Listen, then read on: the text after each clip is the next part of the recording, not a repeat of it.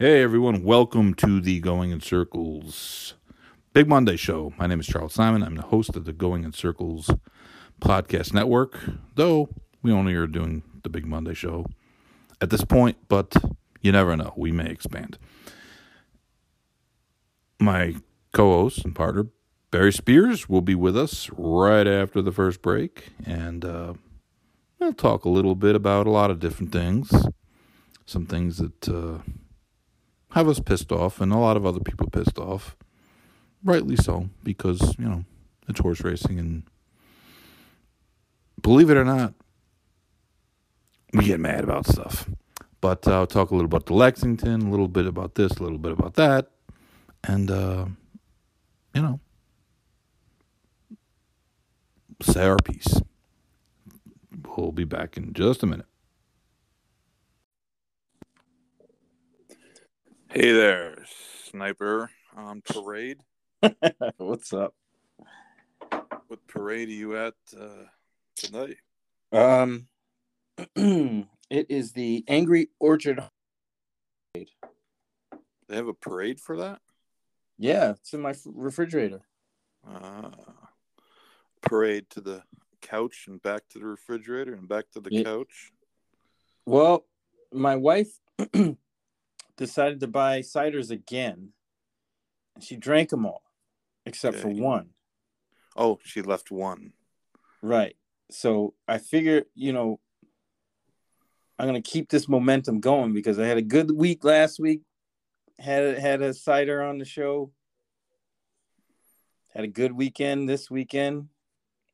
Doing it again. So we're You know- it right now. If if it works again, we may need to reach out to those people. And, Right, and get a sponsorship. Yeah, at the very least, send us some shirts or something. We'll take free shit. Right? I'm I'm down I'm down with free ciders. I mean I mean I'll probably get laughed at on Twitter, but Free is for me.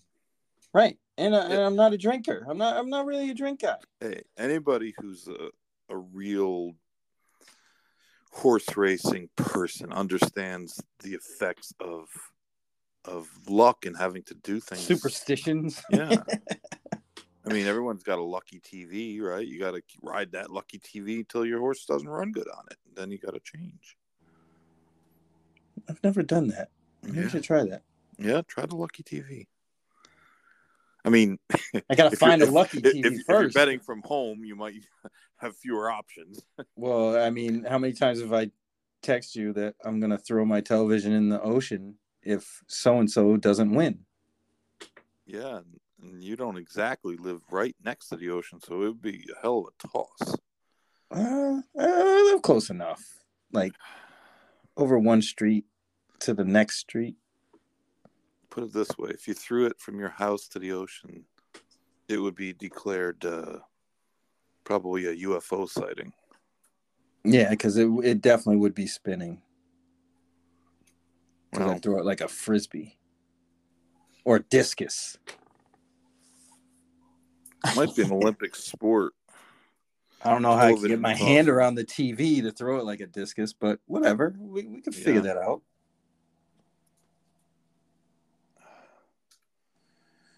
Yeah, yeah, yeah. So, um,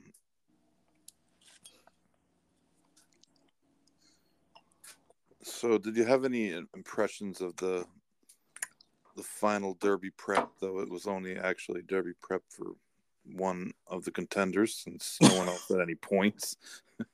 Not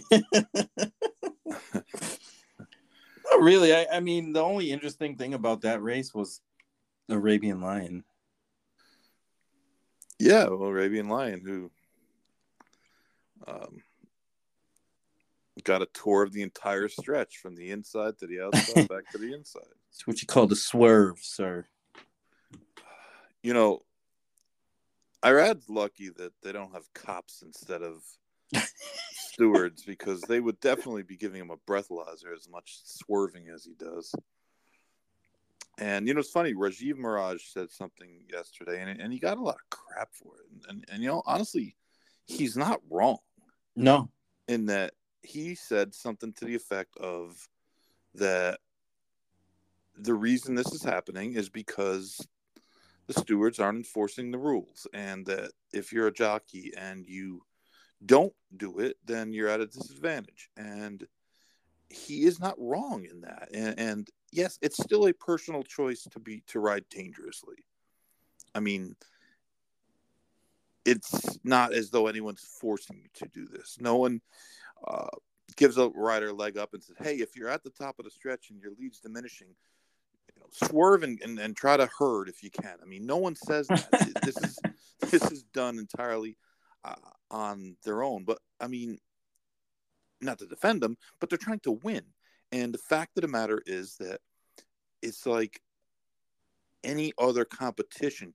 You're going to push to the edge is if you're if, if no one is going to stop you from doing that. And you know, one of the big issues that that we've had, and this has been a constant theme on the show since I think one of our first shows was about this, and nothing has really changed uh, because the stewards refuse to do their jobs, and it's just, and, and and we're not talking about the stewards at Keeneland or or any place. It, it's kind of across the board, um, and it's gotten to be a situation that's that's made it difficult for people watching races because you have a situation like the today at Parx and one of the what like the third race or fifth yeah yeah. Where a horse who, who was on its way to winning and was clearly the best horse was lugging in. And as he passed um, the horse who who was on the lead he was having a little bit of trouble switching leads. And and the rider got him to switch leads and he was lugging in before he switched leads. Well, as soon as he cleared the horse who was in front of him, the rider hits him right-handed like three times. Which for a horse that was just lugging in, it's like the, the right. That's easy. That's like telling him to go back inside. And he really didn't. I mean, listen, I'm not on the horse, but it didn't look like there was any chance that horse was going to lose from there. And he caused the three horse who who he had passed to check um, you know, relatively significantly, en- enough to say that when the three was caught for second place by about two feet, that enough damage was done that you could pretty accurately say that, that the three was cost a, a finishing position because it's difficult to say that the this you know the horse bearing in on him didn't affect him by two feet. And a lot of people disagreed with the call, and they kept quoting rules that don't exist, and and that's the thing that people say. Well, well, the horse is going to win anyways. Yeah, but that's not the rule. And I, am not defending the rule, not at all. I, I think the rule is it's ripe for misinterpretation, and it's one of those situations where um, you have conflicting uh, interests in that you have the owner's interests and the connections, the jockeys, and the, the, trainer and the help for that matter that, that all get a piece of the action when the horse has earned money. Uh, you have their interests versus the interests of the betters, and, and they're not always uh, against each other. But you know, think about the fact that if you bet the three to place, or you had the the I think it was the six horse, the six three exacta. Well, you know, you're you're actually losing out, but the guys who had, or no, it was the seven, seven, seven it was the seven, six, yeah, who was never going to win the race. Nope, place first because of the actions of the seven against the three. Anyways, to make a long story short, because I'm kind of rambling, um, but people don't know the rule. The rule is that if you cost the horse a placing, which the seven clearly did cost the three a placing, and he's placed second, or excuse me, he placed third behind the three. But that's because people don't know what the rules are. Number one, and this is this is allowed to happen far too often. Like if I'm the steward, and, and again, stewards might have rules in individual states that allow them to do this or don't do this, which is again why HISA totally dropped the ball by not making this the first thing that they fixed because that would have been an easy fix. If you have the ability to um, come in and and wipe all the state rules out and just put one place, put, put, put one set of rules in place that everybody at every jurisdiction has to follow, which makes sense to every single person except those who uh, are involved with HISA. But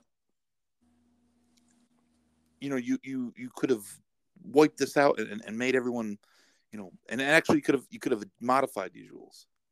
I mean, I would be in favor in some cases of of leaving that up. Given the jockey days. Oh well, yeah, giving the jockey days anyways, but doing this, compensating the three, the connections of the three, for the difference between being second and third that comes out of the winner's share. That's actually a good idea.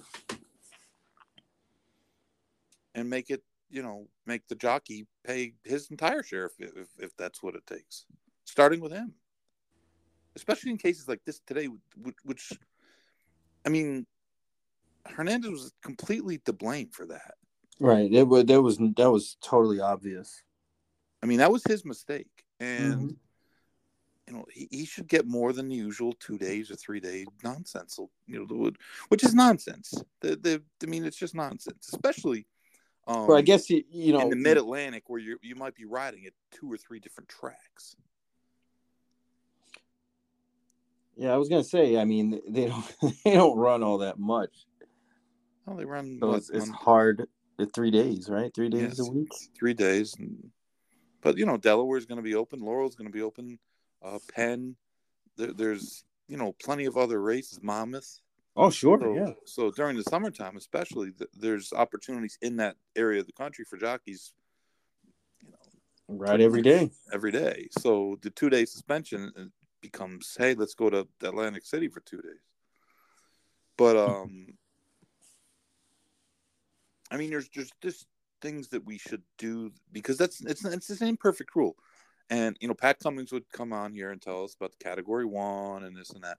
The problem with the category one rules is this: in the category one rules, basically say we're going to leave the results stand unless like a horse falls down. You know, unless you clip heels and, and force a horse over the rail or something like that. Some yeah, let it stand, and then they penalize obvious. the jockey. The problem is the penalties are never strong enough. I mean, Irad I'd almost kill somebody to get 30 days, and they gave him 30 days during the time when nothing's going on.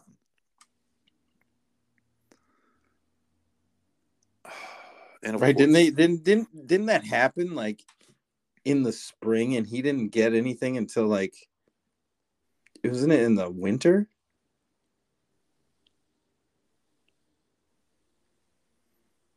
When he got those those that thirty days. Uh, well, no, that he got the 30 days after the Remsen. Right. I remember it was at Aqueduct. The day before, he had cut off a bug boy and dropped him and almost killed him. And then, you know, he, he didn't he have something else happen in, in Florida before he went up there too. No, no, oh. no. Wasn't no, what happened? He, I thought no, it was when he punched. This is, this is what punched Paco. You, your your timeline is a little bit off. Yeah, and that the Paco thing was was separately from from this. But he he dropped the bug boy on Friday. On Saturday in the Remsen, he turned it to Bill Laimbeer and was elbow and uh, I don't know, I can't remember who it was, but he was dropping the the people's elbow down the stretch of the Remsen. And after that, he got 30 days. Now the Remsen was run like the first week of December. Okay, um, so that's I, I was well, thinking it was in the spring. Back at Gulfstream, like mm-hmm. three days after he came back, he cut somebody off on the turf. Maybe um, that's what it is. Uh, yeah, I got DQ'd, but they didn't give him days. Which coming off a 30 day suspension for reckless riding was like, you know, guys, it, you, we can't just pretend that each state's you know jurisdiction in, in terms of riding infractions shouldn't be taken into consideration. I mean, if a guy gets 30 days in New York, he shouldn't have a clean slate when he goes to Florida. He just got 30 days. He should be on, you know, double secret probation or something. And we're not trying to pick on riders. We're just saying if you make the penalties strong enough, they will stop doing this. And you will always have an issue with a horse lugging out or a horse lugging in or or or tight quarters or, or jostling and uh, you know, it, it's not like there was no DQs 25 years ago. I mean, there was, but you watch the races back then, watch the big races, and you'll you you just don't see the hurting that you see, which happens all the time now. You just don't see it. It didn't happen. And, and you know this idea that Angel Cordero was a race ride and and that. It, he he didn't do half of what happens now. If you go watch Codex And Genuine Risk in that Preakness, and the videos aren't great for it, but what he did in that race, that happens like every day now. right. like literally every day. And uh, it, it's just uh, it, it's it's it's what you always say, you know, um, about tackling the issues that that you you can you can you know tackle and and for some reason nobody will tackle this. I, don't i don't get it man. I i just don't get it. Be- well that's what i mean. It, it, seems easy to to manage. I i mean as far as like HISA goes and stuff like that you're right. It's it's just you know they should have started there with everything. Start there. It's something they could probably get accomplished and then that kind of thing can carry some momentum into getting other stuff done and and and not only that if they could get it changed it might give a little bit of goodwill to the people you know? The people that matter in this you know funny enough are the betters. And and it seems like they want to do everything but acknowledge that. It's just a bizarre concept to me that you're going to put a whip rule in but you're not going to you, right but you're not going to going to change rules or or accommodate for that thing you know because I remember when we were talking about it, um, especially with uh, Monmouth when they got rid of the the whips altogether.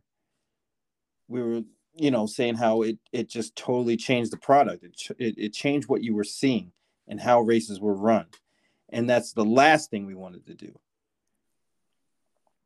You know, I guess it's it's it's a lot of again what you you said before. The people that are in charge and doing this weren't the ones that are in the sport doing the things that every day or even getting advice from people that are doing the stuff every day.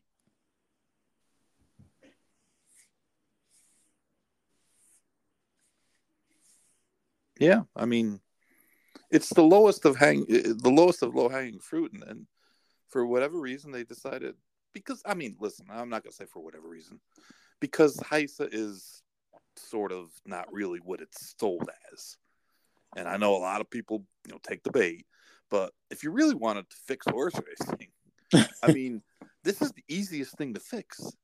No one, you're not going to get pushback from anyone. That's the thing is if you standardize the rules of racing on the track, the on the track conduct, like you're not going to get pushback. Even the jockeys are going to say, "Hey, you know what? Give us the rules and, and, we'll, and, and, we'll and we can it. live with them. Mm-hmm. You know, like instead they put the whip rule in, which which was, you know, a total pandering bullshit move that that accomplished nothing. It's accomplished nothing. If you can go from the six pass and squeeze a horse on the rail in, in the biggest stake of the day at the biggest track open and be held totally blameless because the other horse happened to win and there was no inquiry because he, you know, the horse you tried to interfere with beat you anyways. Then, then what does what does that accomplish? Nothing. I don't want to hear PETA animal rights people. I, have said this enough. They're not a factor. Everyone says, "Oh, they're a factor." They're a factor in no greater shape or way than they ever were before.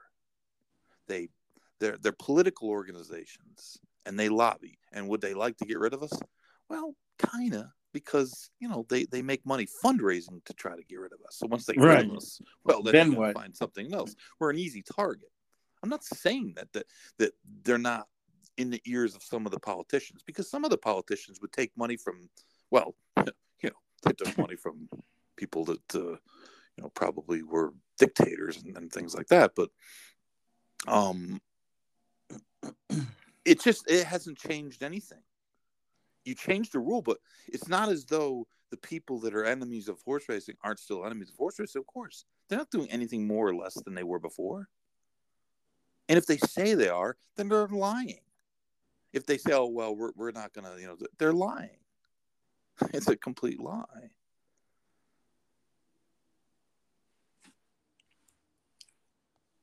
But you know, whatever. It's just it's just another solvable issue that we just you know pretend like we can't do anything about. You know, like uh, I don't know, horses going from twenty three to one, nine to one Ugh.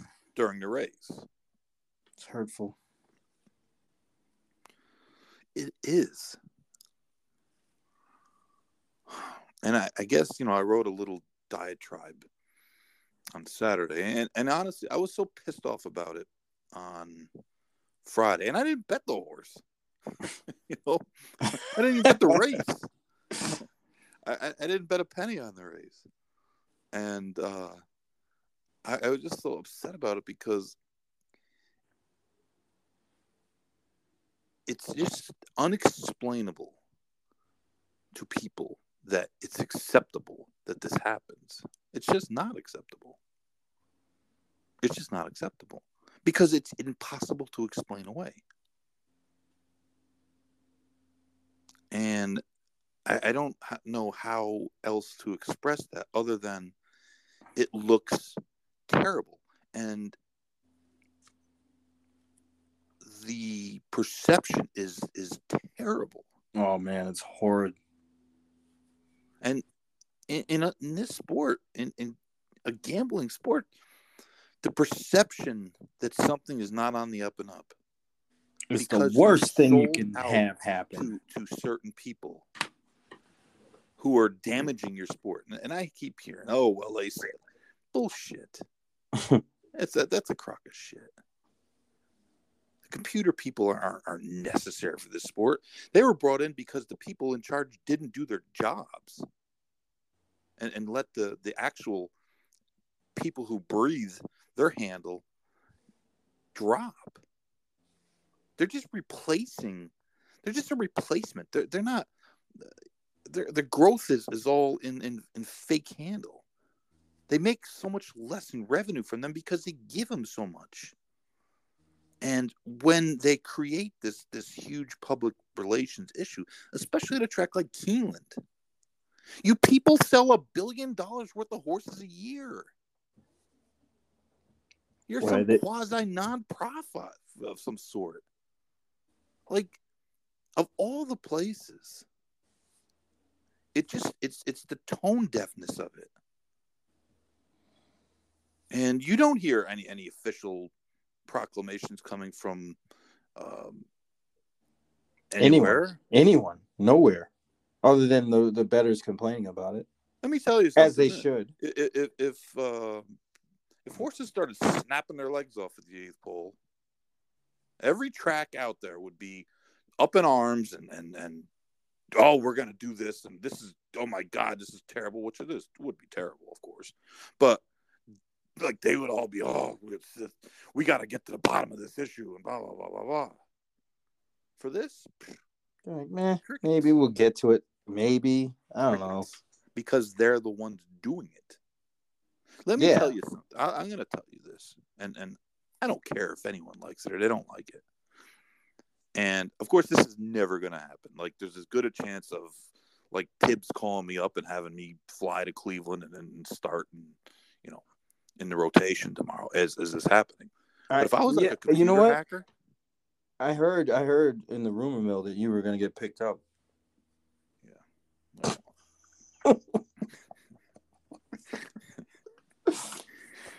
Um, I'm surprised Swift didn't tweet that. out. yeah, Swift's on a tweeting mission today. It's all secretive. It's all secretive though. Secret squirrel. Yeah. But here's all the info. Yeah. but if I was a computer hacker, and I could never be a hacker. Not not only because like I got like three percent of the brain power those people do, but did you ever notice how damn fast those they type? Seriously, whatever you see like on the show, the hackers, I mean, they type like five thousand words a, a minute. I actually have a little friend, and, and she's uh, she can t- uh, text like at supersonic amazing, speed.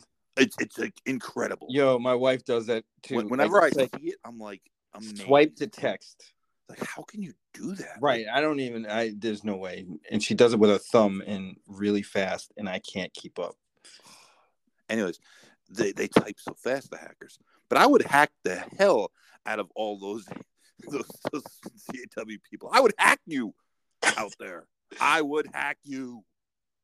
And let me t- let me just ask this: Someone actually put this on uh, on Twitter today, and, and I said to them this: If hackers can get into like the Department of Defense files, and and they can hack every major bank and every big you know corporation, knowing what we know about horse racing and its technology.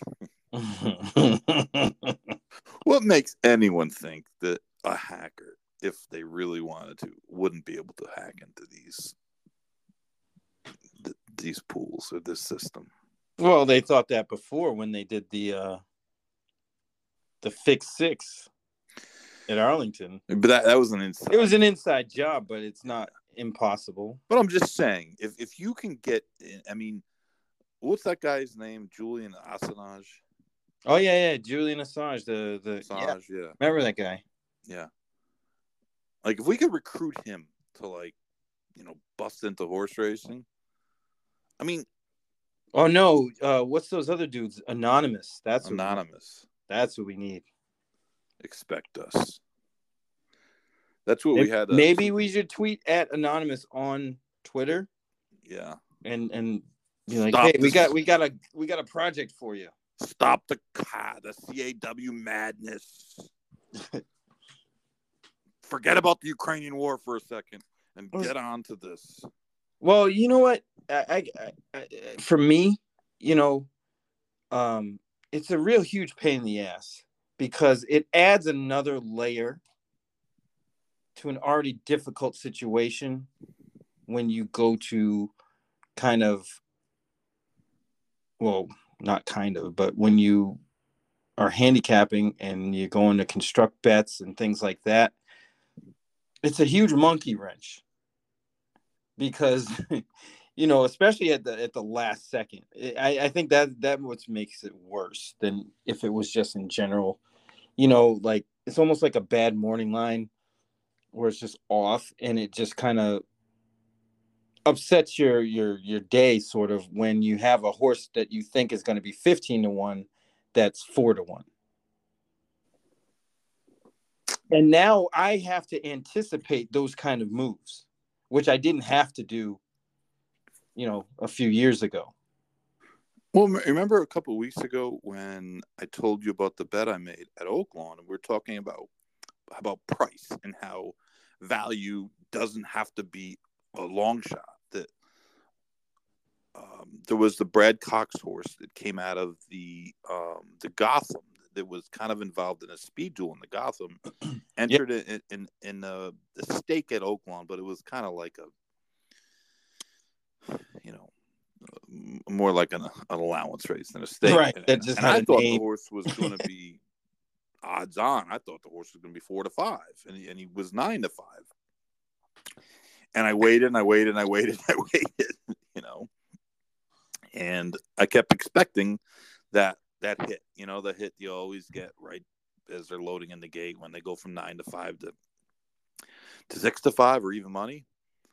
And I made the bet and I said to myself, well, I think this horse is a great bet at, at nine to five. I think it's it's okay at, at, at three to two, and it's you know not so great lower than that.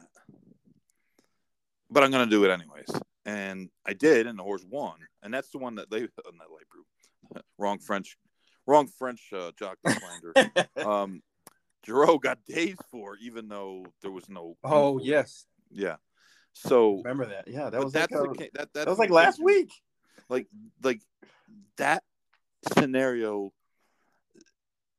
Since we were playing horses since we were kids, that that wasn't a scenario that we really had to worry about when you're Right. betting at that moment when it's a five horse field and and you, you push the button. And of course when you're watching on on TV it's it's not you know it's on a little bit of a delay. So you- you're really playing Russian roulette. And and I think that's the the unfair advantage that they have more than anything is that they have the ability with a computer of course with an algorithm not a person has the ability to scan to get a final scan of the pools and and fill in the blanks where the value exists. And that's something that we can't do. I mean no matter how late we wait we still can't make those type of bets uh, especially if we're, we're doing it through an adw um you know if you're, you're you're at the track you can't just stand in on the line and wait. Even Right. if you have even if you have the uh the the bet punched into a uh, one of the automatic you know the windows you still have to push the button. And it's just um it's just one of those things that you, it just makes you feel like you're getting ripped off. I mean and i don't know how else to say that. And if i was trying to you know if i was made the czar of the sport and i had the power to do this. I would this was the first thing i would do is i would start looking to get rid of these people. And you would say well chuck how can you get rid of that i, I would get rid of them. If we can get rid of 20% of our tracks we can get rid of 20% of our our, our fake handle. Hmm. and that doesn't mean i would throw them out the day one. No, but you can you can you can mitigate their, you know, uh, effect on the pools somewhat. Somewhat. I mean, at And- least and- on the odds, it, it, by by shutting them off earlier, and that's it. That's it's pretty simple. and it, it's it's understandably there's going to be a reaction if you cut them out of the win pools by shutting them out like- like two minutes to post like NYRA's done then they're probably the money is gonna is gonna the, the win pools will probably shrink a little bit but that money is, is, is getting bet somewhere else because they still have to bet volume. And the fact of the matter is that if you took a caw team and you you know they, they're not stupid people. They're, really not stupid people. They're smart people. They're super smart people. They understand that uh, and it, you know that that they need the general public's money. They need the sucker money. We're sucker money. They need us because without us well then they're going to wind up betting against each other and Each then other, right? And it's it- it's just futile. It, it's just an asinine if, if, if, venture the, at that point. it's just like we got to do something else. if the power was and and the, and the other thing is this is if they found something else to bet if, if cricket offered them some great bet Oh, they'd go cricket, right over there. they would be going in a heartbeat they don't care about racing they just make they're just trying to squeeze out money you know like i, I don't care about uh, uh, what's my big uh, I, I got a stock holding in a, in a company that, that builds and operates uh, super tankers oilers and I don't care about that company other than I want the stock to keep going up. and if if you told me that stock was going to go down, I would take my money out of that company.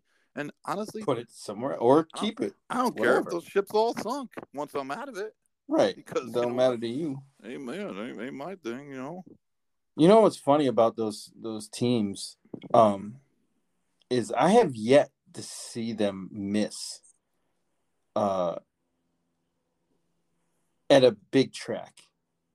So like Santa Anita, NYRA, um Gulfstream, Kentucky. I have yet to see them miss at a big track. See them miss What do you mean? not very often on uh, little tracks and miss mean meaning they they pump their money into a certain horse odds drop significantly and that horse loses instead of wins um and i i've seen it a couple of times at harness. I saw it the other day, one time at Evangeline Downs. Um, and the only reason I know that is because I actually bet a race at Evangeline Downs, and I was the benefactor of that miss. Um, the the horse I liked was three to one on the morning line. They drilled some other horse that was, I think, maybe four to one. That one ended up being six to five, and then my horse went up to six to one. Yeah, it's just weird um, and it's and it's something that you can't really predict. Uh, it, like you know, you can't predict it ahead of time for the most part. You can kind of. Well, but... you, you know, I mean, everyone gives you the old, um, you know, the look at the doubles, and the doubles will give you a pretty good idea of of what the win uh, yeah. prices will be. But you can't do that, you know, playing a sequence. You know, uh, yeah, and you don't right. know what they're playing in that same sequence, like a pick four, pick five, right? Exactly. Six. You don't right. There's you no, don't know what no they're betting. That. So it, it it it highly affects a lot of the stuff, especially in the planning stage. I mean, I mean, I'll be honest, Barry. I don't even give a shit about all the mathematics about it. And no, I just I understand the track look revenue. I understand that if they, they make a deal and they say, all right, we're gonna promise you X amount of handle. Well, that's cool. That's fine. That that that that, that that's why they do this. But yeah. the, if if you want to look at it, and I, and this might be a naive approach, but if you want to look at it from a long term perspective, this is like a death knell. I mean, how do you seriously? How can you justify um, to people that a horse should be nine to one, but was twenty three to one when you bet at the last possible second that you can bet. So let me ask you this: If you don't think the horse is a good bet at nine to one, and you think, say, fifteen to one is is your cutoff for the horse, and and he's twenty three to one, and you're a dedicated, you know, I'm not going to play wagers that uh, I don't think I'm getting fair value on. You know, you're you're a which is which is how people probably should be. Um, but how can you tell me that I, I should be willing to accept nine to one on a horse who I cannot get a bet down past, you know, a certain point, and he's 23 to 1 at that point. So say I pass on that, assuming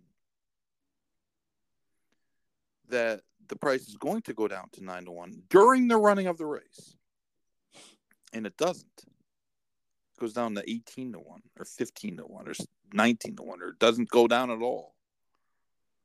Well, now you've pissed me off again because I made the assumption based upon the doubles. Right, and stayed away. So, how do I win? That's my question. And this is the question I have. How do I win? Am I supposed to say, well, I, I, am counting on the teams to play uh, at the last second to drive the price down to, to, to normalize it what, from where the double should be because all those pools are always accurate. I mean, you can't. I mean, any of the scenarios we presented, you can't win. Like and, that's it, what I mean. And and, and you know, this is supposed to be. I, I understand the the economic. Um, you're talking about a lot of money, and there's going to be pros in there, and you're going to have people that are are, you know, mathematically further ahead uh, that, that use algorithms and things that may not be, you know, people that are betting 50 million, 100 million dollars a year.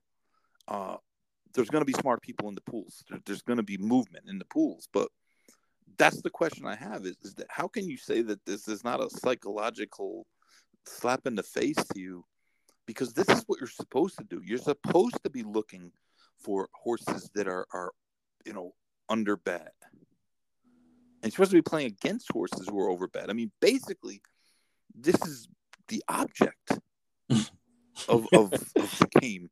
And now you're telling me that I, I, I have to just guess what price I'm going to get.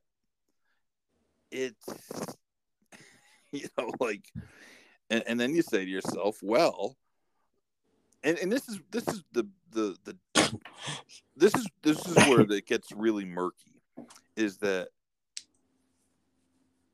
the Stronach group is, owns Elite with NYRA Bets, and they're getting pressured by these groups to try to this Australian outfit to try to install fixed odds wagering. Now, knowing what we know, it makes It'll no ruin sen- them. It makes no sense to, for them to, to put fixed odds wagering in because they're doing it to- already. because you're going to take money out of the parimutuel pools that, that feeds What you need, company. right? That's what they need. so so how does that make sense that you're if you're if you're not going to try because essentially i would just say this that I, I just don't see any real pressure or push by anyone in this business maybe outside of us uh and and and, and pull the pocket um to actually grow the business to grow the wagering business well, that's the thing. You know, because this That- is not that- growing the wagering business. This is sustaining what their their their handle is that they right? It's filling the gap of a shortfall, it's basically. Still, you know, like It's filling the gap of a shortfall. So again, they recognize a problem, put it in a solution. But what they really need to do is understand the problem and try to replace that money that these computer teams are pumping into the into the pools. So if they can replace that, fine. But they have no plan on how to do that. And you have and you need new people to do it. You need new fans, new new players, new everything. You need to tap into some market that you haven't yet in order to replace that money or even cut it in half. Right, and we have the absurdity of thinking that that, that having single wallet is, is going to draw sports players, and which is which is absurd. And and it's it's more than just Well, it's it's not it's not it's than totally just- absurd. It's just not it is absurd. feasible to, to to to replace the kind of handle that we need as an industry with those sometimes the kind of sports bettors that'll venture over, play a couple races, then go back to doing, you know, It- basketball, baseball, football, whatever. I think it's absurd to believe that that we're going to get any significant handle from sports wagers because the fact of the matter is Right. our people have left for them. Exactly. That's the thing. And nobody's acknowledging that. Like if you're a sports better of any significance, I'm not talking about a guy who bets a hundred bucks a weekend. I'm talking about someone who bets uh, a significant amount, a relatively significant amount, in the five figures a, a month. You know horse racing exists. like, like, do you think the people who are who, who have the, the, the premonition to gamble don't know about horse racing?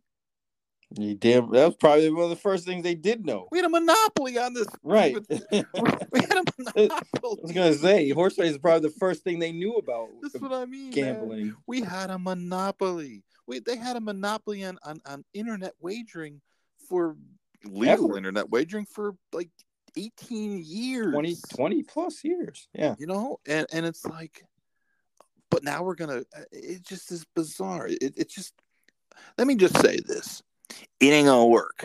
So, so all all you industry people that are out there, you know, ah, it isn't gonna work. Trust me. And you're gonna have players that are gonna love it. My dad would love it, but you know what it would do with my dad? He would siphon off some of his horse racing action. Right. It, it would it would definitely limit his his his Because he's not going to set up a, an offshore account because he has you know, he has like some some horse at Belterra that he his wants his, to his trust level on on, on people uh, signing up on things is, is rather low. good. But what I'm saying That's is good. that- He's not gonna get duped. no, but he he would he would be a guy that, that might you know bet a little bit here and there uh, and, and dabble a little, and and that would Mhm. cost horse racing. It would cost them money. It wouldn't help them. Right. wouldn't bring them in. But that's but but growing the sport has, has got a lot more to do than just takeout, than just odds changes. It has to do with with fixing the problems that we see, like the Parx incident today, where half the people are confused about what the hell they saw.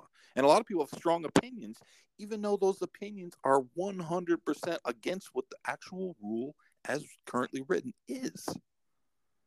And that's like one of the things that that is a huge impediment for this game. And the people don't understand the rules that well. There's so And- many, and they're so convoluted. And no one explains hard. it. Right. And that's the other thing is no explanation ever anywhere. And the ones that you do see, it's just a lot of nonsense, like a whole bunch of just jargon that, you know, it's not in layman's terms. And people turned off by it immediately. Reads like a law book. If you want to fix this game, and, and that's you know, we get to the, the question that we say to ourselves and in private conversations do they really want to because they don't make efforts to. Now churchill wants to have the greatest kentucky derby weekend uh, ex- experience for everyone that goes there because they make you know gobs of money on that thing.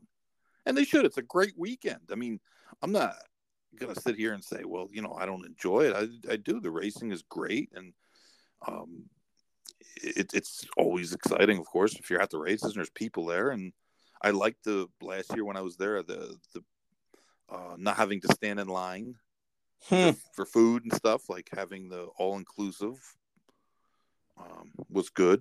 But The uh, prime rib, bro. yeah, the primary was okay.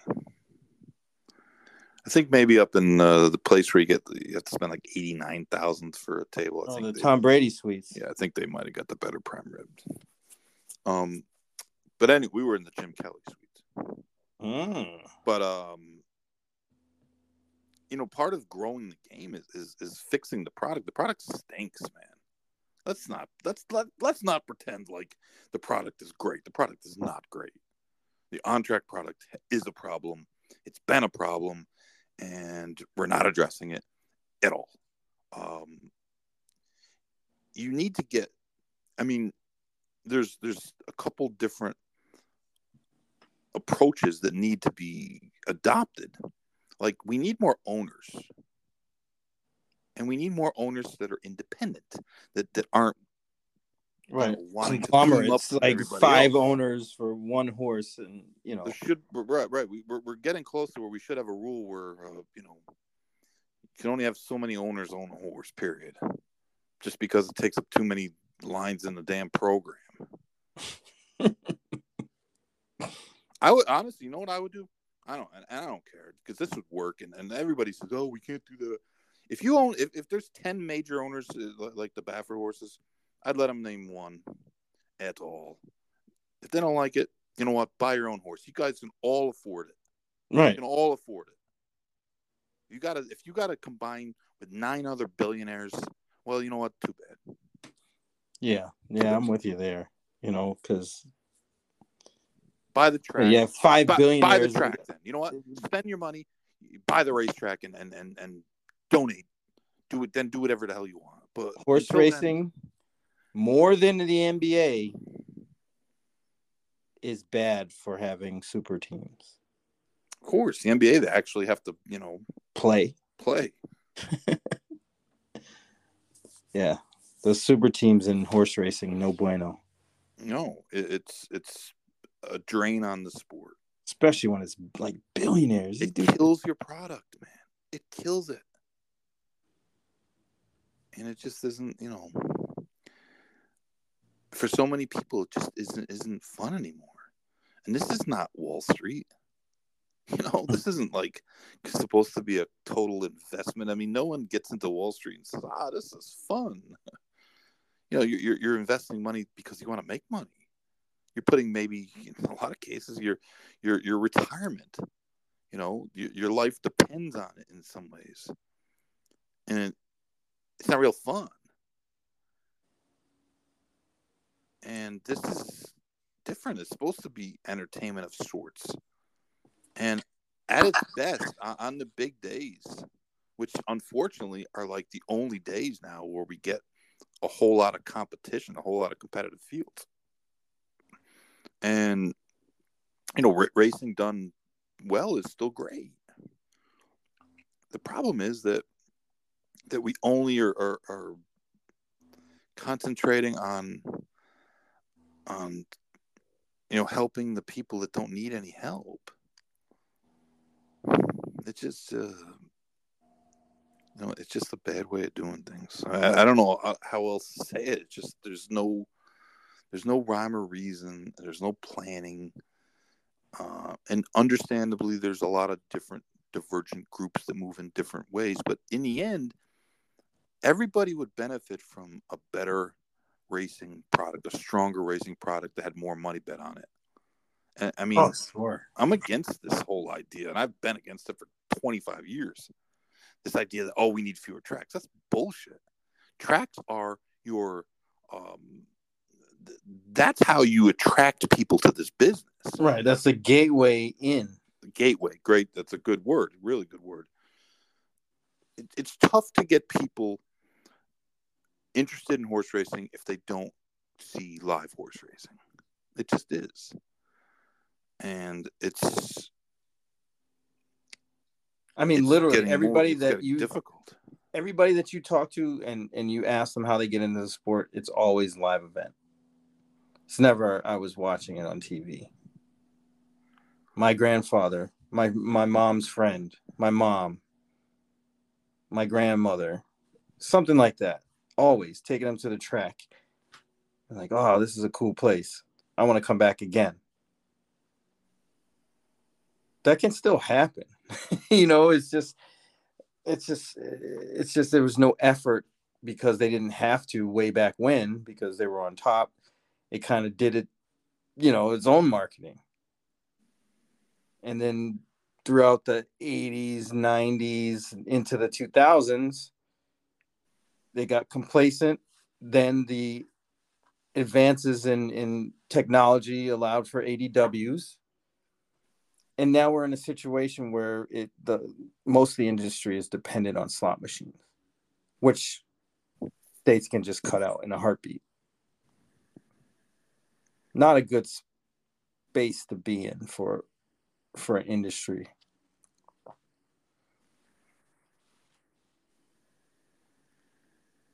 No.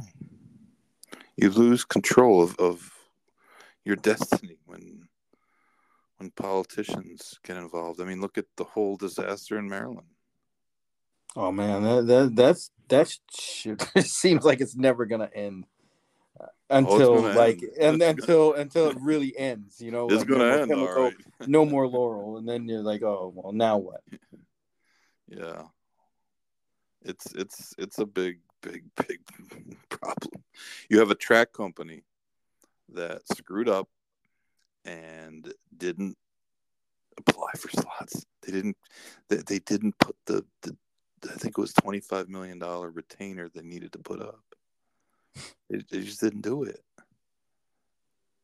And that screwed them I mean there was a BloodHorse article about it the other day, and um, I think Alan Foreman said that, hey, you know, this was really the domino that that, that really made this difficult, um, because it would be different if if they did have them, but they don't. Uh, the Maryland Jockey Club, Laurel and Pimlico, they receive money from the horsemen from purses. Oh my god, operate. that's insane. Purses would be higher in Maryland if they had done that. Like right off the bat, they would be higher. Just because the horsemen wouldn't have to gift the track money to, to stay in business. Of course, if the horsemen don't, then there's no track to run. Well, it doesn't matter how much money you have, you'll be in a situation like the, the horsemen in, in Massachusetts are in, where they have money accruing in the purse account, but they have no track. No track to run it. That's right. So, so now you know in Massachusetts you have all these sketchy projects trying to put up some crap track, the you know that has the I know, bare were- minimum because there's a ton of money yeah, sitting in a bin, you know. But Sitting in. Maryland, you know, you're, you're at a, a, a situation where you have Pimlico, which is a track that's, you know, in, in terrible shape. You have Laurel, which is a track that's in bad shape. You have all kinds of issues that need to be addressed, uh, and no money to do it. So, you know, even a couple years ago when Bowie was still operating as a training center, um, it would have been at least um, a stopgap measure where you know you, you, needed to move racing to one place or the other place. You would at least have a a, a way to have a chunk of, of the horse population uh, stabled. But now you don't have much of anything. You don't have Pimlico. Um, you don't have, you know, Laurel has all sorts of issues. And I think reading that article that the key, um, the key phrase was they were talking to, um, uh, there was a quote. Man, where is it?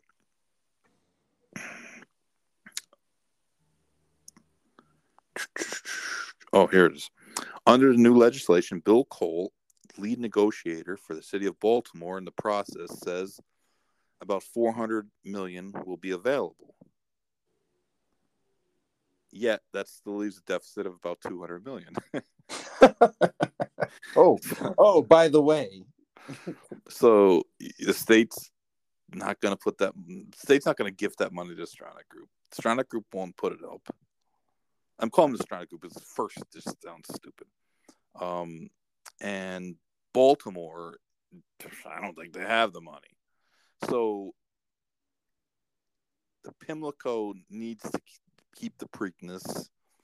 It'll never go. Obviously, Stronach's tried to move the the Preakness to Laurel, which on the face of it was probably not the, the right thing, dumbest move, but it was probably right. Um, but the people in Baltimore, of course, like lost their minds. And Baltimore's a tough city to, to, to, to move things out of because you know the Colts left in the middle of the night. So, um, yeah, there's that that undercurrent of hey, we're gonna move this out of Baltimore, kind of gets a lot of uh, yeah, a little pushback, neg- a little pushback. Yeah. So, you know, I think there's even a Maryland law that the Preakness has to be held in Baltimore, the city of Baltimore. So, you know, you have all these little little issues, but the big issue is there's just not enough money. And I mean, they're still looking from that first bond project. Uh, you know, the, the Maryland Jockey Club is going to be 20, 30, 40 million dollars in debt to the federal government for taxes on money that they can't even use. I mean, that's that's like the the worst possible. That's a, that's just just kicking the balls. yeah. that, that's the only way you can explain that. And if you are bullish about Maryland racing, man, you are you are an optimistic person, my friend, because I don't see how this is gonna work. Well, Pimlico is on the verge of being like like Gulfstream Park West, like tent city. I mean, it, right. Well, and and the issue you have is, is even bigger than that because you know you have issues um, with the racetrack at, at Laurel. They oh, just closed last week, so it's got to be fixed at some point. And you know that there's talk about building a maybe a training center somewhere else, or it just is like a lot of a lot of wishful thinking. yeah, right. A lot of like, dreaming going like, on. Like a lot, like in a perfect world. Well, this is what we'll do. We'll do this. We'll fix. We'll we'll fix Pimlico. We'll we'll we'll rebuild the grandstand, modernize it. Not You know, and uh, we're gonna fix the backside there, and then fix the track, and it'll be great. And uh, you know, we'll get rid of Laurel because too many problems, and I think they even have like wetlands. But didn't they just rebuild and, and upgrade that their facility there though? The grandstand. No, no I thought it was like fairly new. They put like a sports book in or something, but it's not like you know, you know, it's like two percent of what needs to be done. Um, you know, but then we're gonna build a training center somewhere, like like this stuff, you know, like it's free. The thing about a training center is, it, it's a huge drain. It, it doesn't it doesn't create revenue really. Yep. It, it creates revenue in a indirect manner and that the horses the stable there run at the track, uh, you know, creating the revenue. But it isn't like Maryland racing is a real lucrative uh, venture at this point. It's not like they handle a lot of money there. Um, so I, I I just don't know. Like, I mean, Maryland is a traditionally, you know, strong state for racing. It's been around for a long time. Uh-huh. They used to have, unfortunately, like places like New England, used to have a ton of tracks, most of which are gone now. And you know, you're talking about setting up some sort of state uh, nonprofit and and you know, sort of like Del Mar, and but Del Mar was was set up like that a long time ago, and things are are so much different now that I just I just don't I, mean, I, I hate to be so pessimistic. But man, it, it just seems like a long shot in horse racing, in in this business, in this industry. How many of these pie in the sky plans ever actually work out? Not many.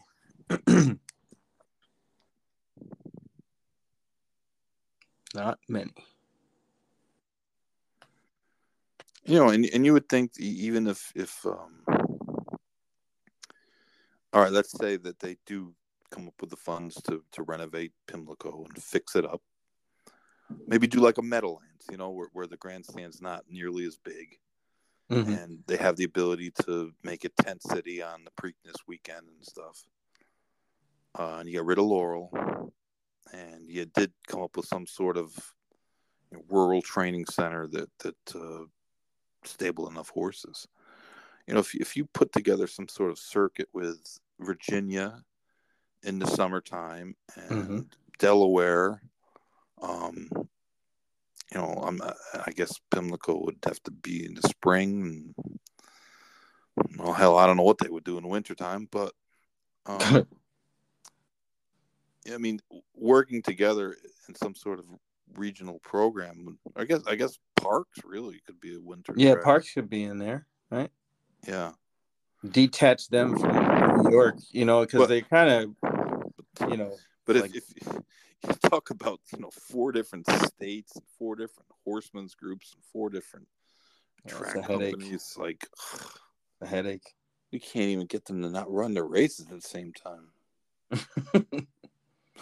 then that's pretty easy. All you got to do is tell tell the stewards, yeah, hold it up for two minutes. Okay, there, you solved the problem.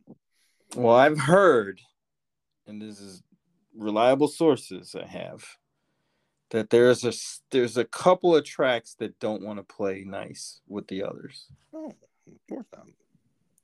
Listen, for years, Gulfstream they aimed to run uh, over over the races. Uh, I can tell you, including their own tracks. I can tell you, Gulfstream's not one of them. Well, they used to be. Not anymore. Know, they used to be very. They were. Ah, the yeah, definitely. You could tell. They were culprit number one. They would I mean- speed it up to try to run on top of NYRA's. Any place that puts in a roulette bet, you gotta, you gotta. But um, but you're but what you're saying is is is true though. But. It just goes back to the whole thing of like, what are we really doing? Like, do, do, does anyone really want to solve the issues of the sport? Because every year the Jockey Club Roundtable has all these people and they say all this stuff, and everybody's, oh yeah, great idea, and and whatever happens, nothing, nothing, and the symposium in Arizona, everybody says, oh, we should do this, we should do that, we should do this, and everybody, you know, oh, we're all in solidarity, and then what happens? Nothing, and we have all these issues. issues that that just don't get solved and and and everyone just buries their head in the sand on it and it's just frustrating from a standpoint of, from like where we stand because we see these issues and and they're fixable. That's the thing. Uh, you know, a lot of them are, you know, really small stuff, but could go a long way into fixing the other bigger stuff. And they just don't want to acknowledge that. They don't want to acknowledge there's an issue in the beginning. They don't want to come up with ways to fix it, and then they don't want to implement anything to fix it. And that's where we're, you know, we're left in this space that is very conflicting where it's like we love the sport we like to play we want to play races we want to see the races we want you know be involved but there's so much stuff going down the drain um, with with every part of this industry that it it's like, man, you know, it, it's really hard to be positive about certain things. Um, unless it's like a big racing day where all that stuff kind of goes away, you know, it's like, you know, Florida Derby Day or Tampa Bay Derby Day or something like that, and everybody's like, oh man, man, I can't believe this sport is so great and everything, and then you come back on that Tuesday and there's one track running and they may even cancel because of rain. And it's like, what are we doing?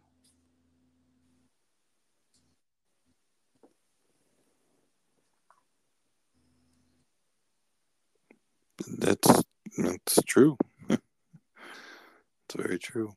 I, I just don't understand the the level of desire that the powers that be have or why they don't have the desire to fix these things everything's broken in the sport and that's the right thing there's like a lot of things everywhere you right. look it's a broken Absolutely. model that can't be sustained right some old stuff that they and, and i mean think about this situation uh, someone put up something about lasix about you know how horses go on lasix they come off lasix they don't get it when they're two they get it when they're three they don't get it in this rate and uh, of course the establishment side is oh, we'll just get rid of it you know? And oh my god how, how, why are so many horses missing races and, and having gaps in their schedule? And, and oh not racing anymore because they're bleeding you know? But anyways you look at the situation and this is how, how things don't make sense a lot of times. If you're a commercial breeder and you're against lasix you're basically telling your customers the people who buy your horses we don't care about you we don't care if you buy a seven hundred thousand dollar horse that may turn out to have a, a breathing issue or a, a, a, bleeding issue that you can basically manage with a thirty dollar shot. No, we don't care. They're against it, and it made no sense. you know, it, it, it never made any sense because, like, from the point of a of a of a breeder who sells horses. Why would you want to damage um, the financial wherewithal of your customers? That's what you're doing because there's going to be a certain segment of horses that that are just going to be hampered or inhibited by by bleeding. It's just the way it is this, these days. This idea that oh we're going to get rid of it or you can you can cure uh, a physical issue by just not treating it. It's just insanity. But that's kind of the logic that was used and and now everyone's like oh well you know maybe maybe we should rethink this well just it's it's just why didn't you think this in the first place stop right. thinking about the theoretical oh this might do it this might it never happens in this this way it never happens this way. Or they, they, you know, we do things like we lower takeout for a meet, and then immediately bump it back up because, uh, you know, handle didn't spike three hundred percent. Right. They, they have to be patient. Let let it play out, and then over time, in the long run, it's just like gam- you know, gambling. Takeout. You do things. You do certain things and habits and build habits in in the beginning or or early on, so in the long run they pay off. And and it's just like the whole sport has no idea how that works. It, just it's just baffling to me if you think about commercial breeders wanting the sport to shrink what are you talking about? Like right, know, those are the last people you would think your, would your want best, the, the sport to shrink. He's like, yo, we want as many horses as stallions are breeding, you know, nine percent stake winners, eight percent stake winners. That means, you know, the, the, you're producing a whole lot of ones that aren't stake holders. Right, a so, bunch of duds like by you keep, your standards. You keep shrinking the sport. Uh, how, how are you going to just produce good ones? Right. Where are the other ones going to run at? And they're going to be less. We have less of them it's baffling to me. It's like freaking baffling to me. And it, it just to me is it's like people in this game as much as any other industry and I happen to know a lot more about this industry than a lot of other industries that just you know don't know because I've never been involved with them. But and I say that because you know I see other industries thriving and I see ours not thriving. But for whatever reason, more people believe what they want to believe more than what reality is actually real. reality. it's crazy to me. I, I, it's crazy when people that wouldn't know how to train a horse to save their life try to lecture me on training horses. I mean, I've been the world's greatest trainer. I didn't win 34%. I, I didn't have any magic potions or anything like that. But I, I certainly know a lot more about it than most people do. And to tell me that, oh, this doesn't actually happen. okay. You'd be like telling a, a basketball coach, eh, players never sprain their ankles. It's all bullshit. Nobody gets hurt. They're just they're just lazy. They don't want to. They just want. They, they don't. They don't want to play. They're just. Lazy. You know what the stupid part is? Somebody probably believes that. Exactly. Believe me, people believe all kinds of nonsense, but it's just like there's some basic truths that you just can't avoid, and, and they still don't want to hear it because it doesn't fit with the narrative that they've created or or someone else has created for them you know, to think every oh everyone's cheating. Well, no, of course everyone's not cheating. Everyone's not cheating because number one, you don't even know what cheating is. Define cheating. Right. I don't. I don't know what that is because it, it's really kind of um, selective, I guess. And, and have you talked to a lot of these people? the ones that are cheating, or the ones that are accusing of the cheating? The ones that the ones that people would say are, are, part of the everyone is cheating. You talk to them, and it's like these people don't even know what planet they're on, let alone cheat. the standard to become a horse racing trainer at this point in, in time to be a thoroughbred trainer is, is very, very, very low. I mean, it's not like there's a process that weeds people out. And if there is, it's a freaking horrible process. you know, when I stopped training and I was doing this feed company for the HBPA, uh, I got a lot of it was it was actually an educational process for me in that I was able to go into other people's barns, a lot of them, and and just you know talk to them and, and see how they do things because you know when you're training your horses you you train your own horses. Maybe you share a barn with a guy or maybe you have a couple friends you you know you, you hang out with a little bit at the rail and talk this and that. But for the most part we don't talk business at the rail. You're, you're standing there watching horses train. And a lot of when you're training is a lot of standing around waiting for your horse to come around from the other side or, or waiting for them to walk up from the track or so there's a lot of dead time. And most of the time it's talk you're talking about whatever it is that people like that talk about and it's not hey what are you feeding your horse? You know?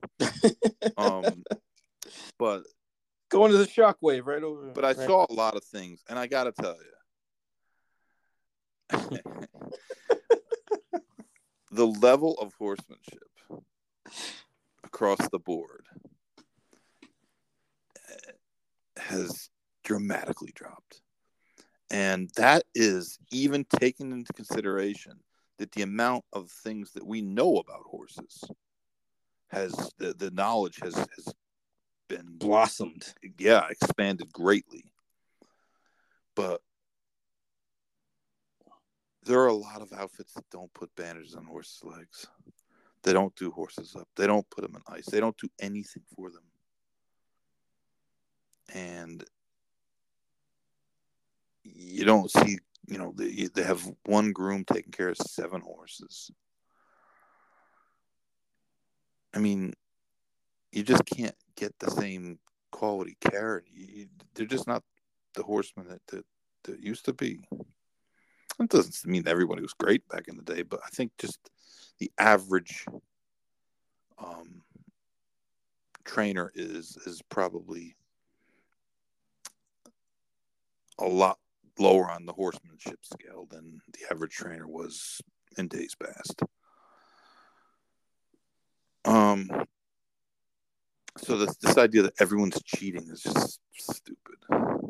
Was everybody cheating in baseball when when Mark McGwire was hitting seventy home runs? Well, how come Yes. everybody wasn't hitting forty or fifty? How come you? How come the leader wasn't hitting seventy and the guy in thirtieth place was wasn't at forty five? How come there were still guys Skills. hitting two and four? Yeah, I, I remember that time was like, you know, you really thought just by what you were hearing on the news and reading in newspapers and what have you, that all you had to do was just take steroids and you could hit home runs. Like it, there was nothing else to it. It was just that and that alone, which is absurd because that's not reality. Yeah, I mean, you you don't. It's not that we don't think there's people taking an edge because we absolutely do. Of course they are. absolutely do think there's there's people that are doing that, but it sure ain't the guys that are that are starting 42 horses a year and winning four. like Ed DeRosa last year was trying to tell me that a guy who was had one of the most abysmal records in the game over the last five years, just a guy that never won automatic throw, that he set a race a horse up for a race. I mean, that was one of the more Maybe he got it confused with was was was one of the more baffling thoughts that a person of that skill could do that. maybe he got it confused with like if a you Dick- win Dick Francis book. over year after year after year, you're not setting anything up because you don't have the ability to win. Period. Nobody's that. you couldn't take out enough money. Nobody's th- that patient that they could just accept losing for like three years in a row to set up a bet where the horse wins at eight to five. It was just nuts. hate the True, it's true, man. Sometimes way too much credit is given. There's a lot of random stuff that happens in a horse race. Mm. I, I'm telling you, man, I've had horses that would run so much better than we, you'd expect. And a lot of times they'd never run that race back again, and you didn't know why they ran it that day. For whatever reason, everything clicked. And you, I mean, it happened a lot of times the other way where you'd expect the horse to run good, and they it don't. wouldn't. Yeah. I had a horse named Albin. He was by Johar. And we were working him at Arlington. And this horse was working like as good as a stake horse, like a real stake horse, not like, you know, a BS stake horse, like a real horse. I'm like, man, this horse is good. And I had Rene Douglas come work the horse. And she was the top jock. And, and I had good history with Rene. And Rene would tell me the truth. Uh, you know, he, he was a little blunt and sometimes people didn't like that, but I a little it too much. Yeah, right? I- I Like, hey, take happy. it easy, Rene. Hold on. because when he told you one was good, then they were good, you know. Yeah. I, I had him work this horse in company, and he come back. He's like, "Wow, this is man, this horse is like, like really good." So we ran him, and of course, this is on the the poly track. We run him in the afternoon. He goes off like eight to five first time out. Douglas rides him. Doesn't run a step. It doesn't run a step. He's like, I don't know what happened. He's not He like galloped the out. morning. He galloped out in the morning. Five, he worked five eighths. He galloped out three quarters in like one eleven and three. In the race, they go like one thirteen, and he gets beat like ten lengths. and he comes back and he's like, I don't know what happened. he goes, I can't, but it's not the same horse. Well, you know what was happening was we were working him, and I'd work him early in the morning get him out, just because he, he was a horse that was kind of nervous and Mm-hmm. he was best to get out early before it got got warm out and you know because he sweat a lot. Um so we would always work him early. Well there was a lot of dew and moisture in the track at that time because Uh-huh. first thing in the morning it's it's very and and you know that poly track when it was new would tighten up. It would get super tight. So the morning um would be the times would be super fast and then by the afternoon in chicago Loose. June It'd be and hot. july it's hot Yeah. And they had a lot of oil in it at that point too. This was when the track was was pretty new. And it would get a lot looser. And they couldn't put enough water on it. You know, the water trucks put water on it, but it would just one of the great things that we were sold about synthetic tracks was how well they drain. Right. Well, it's a double edged sword. It's great when you get torrential rain. It's bad when you're trying to put water on the track because it drains hot. well. Right. It doesn't, it doesn't hold the water very well. And it just was one of those examples of a horse that, like, if, if you saw his works, you'd think they they they made him up. How's it possible for a horse to run three seconds slower in the afternoon? Doesn't make any sense at all. But fact of the matter was that the track just wasn't the same track. Okay, so I have a question. He wound up being okay on the turf. That horse, he, he was a decent enough horse. But Yeah. So I have a question. How long did it take you to figure that out? one start. Yeah, it was like, oh, I know what it is. Douglas said he goes, man, this ain't. It's, it's he doesn't handle the track at all. He goes, I, I can't believe it's the same horse. And then he said, I had some horses like that. He goes, you know, in the morning it's it's the track is tight, and he goes, in the afternoon track is loose. Hmm. and it was like, it makes sense, you know. It does. Is- That's very logical. But um, but you wouldn't think about. I mean, that's like something that, that you don't think about until you actually experience it. It's one of those. Oh, it makes sense now, but who thought of that? Hey, you know, horse works over the track. You say, oh, horse likes the track. Uh, and, and at that time, we didn't have a whole lot of experience with synthetic tracks either. Hmm. I mean, Turfway was was uh, talk about a debacle for a while. It would clump so much in the first the first uh, iteration of the the poly track that that they put in the Turfway that what, what we were doing was running horses barefoot and in the paddock when you're saddling them you'd spray the bottom of their shoes with Mm, Pam, right? yeah Sticking. right so it wouldn't stick to their feet they would they would come back and there- there'd be clumps and, and they'd be like, like like an inch taller because they'd be the stuff would all be clumped in their hooves which of course can't be you know conducive to running Feel good. but there's so many things that can happen in uh, I had that one filly the one first time out closing day at Churchill the one year paid 75 to 1 That's what I tell people. she couldn't see that well out of her left eye and it was the, it was the craziest thing i think i told the story before Yeah. where she couldn't run much she never showed much at all and my exercise rider figured out she can't see out of her left eye she has a like she can't it's not she can't see she has spots so if you're close to the rail and and like the quarter pole came up she'd see it but it, she wouldn't see it till the last minute And then and- jump. and, she'd bolt from it right yeah. And jump So- away. I remember Phil Teator rode her, and I told Phil, I said, whatever you do, don't go on the rail. you know, she, can't see that good out of that left eye, and and, uh, and things, you know, just just watch it because she'll duck out, and you know she doesn't have a lot of speed, and just do what you can. I entered her for like maiden, like twelve, like maiden fifteen, and I I don't I don't think I got in the race, and I wound up running her in a maiden special She won that one. she won. She won the maiden special. She circled the field. She looked like Turkoman. She was. Luke Kruytbosch is, is, is calling her on the turn, and and and I, I couldn't hardly see because I was on the first floor of the the way the grandstand used to be, and they're kind of coming straight at you, you know, and um, and it was a it was a big field. I think, a matter of fact, it might have been a fourteen horse field. For a while, they were running fourteen, and she got out outside of the crown of the track. She was literally in the 12 path, and she ran by them all. And she never ran a step forward the rest of her life.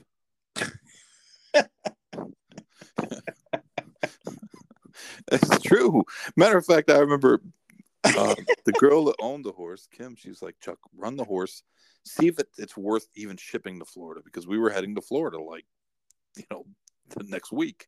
She's like, I don't want to ship an unraised three year old to Florida and then get down there and find out she's no good because you don't really think she's any good, right? I said, No, not really. So she's like, I don't care what race you run her, just run her in a race. So that's why we wound up in this race. And we shipped her to Florida and she ran terrible. she went off. She went off like eight to five, and, and I can't remember her name. Um, and I'm sure if I looked it up, uh, some of the details might have got screwed up somewhere somewhere down the line. But she was 75 to one, and uh, she was by Thunder Gulch, and I think she went off chalk at, at Tampa like like eight to five in her next start and allowance race, and Smoked. didn't do nothing at all. The ran her a couple more times. She did nothing. I don't know where that race came out of. I mean, seriously, I don't even. Matter of fact, it wasn't even the full race because for the first maybe half mile, she She didn't run at all. She wasn't running. and in the second half mile, she she was literally like a Freight train. freaking Zenyatta. It's the damnedest thing. Never ran another step. So I mean, there's a lot. Oh, of- you juice trainers. Stop it. I guess I didn't bring the juice with me, but um, yeah, there, there's there's a lot of things that are just it's just hard to explain. Every, everyone has got this idea that trainers know all, all they know their horse. Like Swift, Swift's like, ah, this trainer likes this horse. This trainer likes this horse. What do you think they're going to tell you? Learned a long time ago. The best information is when a trainer doesn't like their horse. That's that's good information. Most of the time, when they don't like their horse, they don't run well. A whole lot of times when they like their horse, they they don't, Don't run. run well. but um, yeah, it's uh, it's a very inexact science. Yeah, that, I always tell people, you know, um, how remarkably consistent uh, class levels are. Yeah. you know, it- considering how many variables there are with a live animal, and jockeys making decisions, and trainers making decisions, and you know, it, it's it's wild how consistent it, it really is. You know, you'll never, you know, most of the time a, a 50 claimer will beat a 15 claimer, probably like 98% of the time. Um, yeah, it's just it's just wild. Um, there's there's no such thing as a sure thing anyway. It's close, like Vivar. Yeah. Yep. You know, what today's the anniversary of. Oh, uh, this is Boston Marathon, right? Mm, no, well, not that too, but a different sort of uh, event. It's the one, the, the the one going in circles anniversary. No, no, Dang it! it's the one year anniversary of the end of the pump. Oh yeah. Try to block that out of my head until I see a Gabe tweet or Facebook post. Sucks. I saw pictures the other day with the, you know, knocking down the grandstand. Yeah, it's hard to believe. It's hard to believe people think things like that are good. it's the most warped thing ever. But yeah, that was that was a crazy night too. You need to bring Hylia back online. We found out that Pete Io does not have a spare tire or a donut in his car. It's ridiculous. Should be ashamed. Shaming Pete right now. He's he just you know he's a guy that uh, lives on the edge. Right? He's- well, he is a Carolina Panthers fan, so I get it. He's a he's a sick Carolina Panther. I know it's wild. like he knows like the special teams coaches names and tendencies and things. I think him and Steph Curry are the only people that know that. It was it was bad. We went to that game. oh, in my at the Joe Robbie. bad. I mean, the Panthers were out of that game after like five minutes. two seconds. just like every game. Yeah, they they they played like the worst game. It just got worse for Pete, who, who took it bad the entire game too. It wasn't like he just you know when it was like thirty four to thirteen or whatever. He, he was he was still in it. he was still he was still upset when things happened bad. Was Cam still on- the No, quarterback at that point? No, he wasn't. I don't think so. They wound up with the guy from the XFL, the, the skinny guy. Oh yeah. Oh man, and he, he, he was he was He running for his, awful. he was running for his life. He's awful. Uh, Not totally his fault though. no, but uh, yeah, the pomp, man, it's hard to believe. It seems like it was longer, right? A year I doesn't. know it was only a year. It like seems like it was five years. four years ago. Jesus. You know, it's funny that there's so many lessons to be learned about that place, and um, that, that just weren't learned. No. about takeout and about uh, creating a product without all the advantages of, of steak races or, or fancy names that uh, for a, a, a non top tier track that if you make your product uh, interesting enough and you promote it and you have uh, at least one true low take bet that, that attracts people from you know other circuits that you can have a lot of success and if, if you price things right and, and if you you know you put the right number on guarantees and things like that not not be chicken and when when you know the bet the year before handled a million and a half and you make the guarantee 500,000 Hmm. You know you're 1 to 9 to make the guarantee when you it, it just it doesn't even work as a marketing tool at that point. Everyone just turns it off. But you know, there, there was a lot of lessons. I mean, they had nothing there. They had, they had no grandstand. They had no no amenities. They had no no big name drivers except for well Wally and Dave Miller. But um, it wasn't like you know Dave Miller was coming down there and riding driving ten a night for five months. And um, you know it was it was just it showed the possibilities and no one learned any lessons from it especially in the harness game. Nobody's really doing anything that they did. And it's it's a shame. The fact that no one brought gabe in and said hey you know we're gonna make us the success pompano was. That alone shows you um, kind of the mentality of of of, uh, of casino tracks because honestly outside of um, Meadowlands and Mohawk I mean Mohawk gets money from slots too so I mean there's there's literally no just pure racetracks left in the harness business anymore. That's rough. Yeah.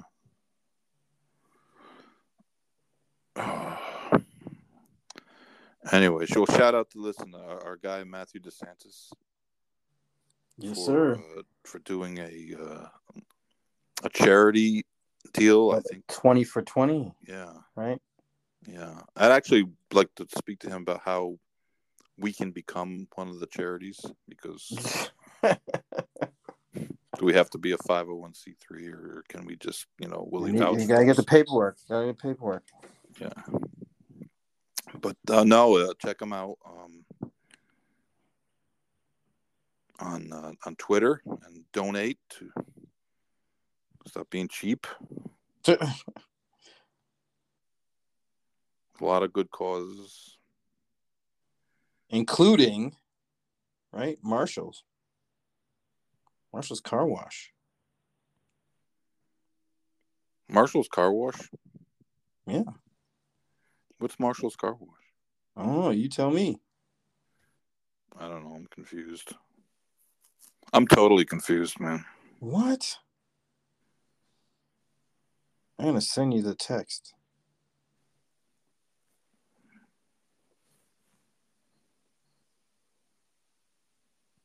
Remind me to talk about Marshall. Marshall's car service. Oh, on the the big show. Marshall c- c- car service. Yeah, yeah, yeah. Listen, if you're in Louisville for the next couple of weeks, well, actually, if you're in Louisville at any time and you need a car service, you gotta call my man Johnny Marshall. He will hook you up. You tell him you know Chuck, and Here's a book. you will get the best service that you could ever imagine. Not to mention that he's one of those guys in Louisville that knows things and, and can do things.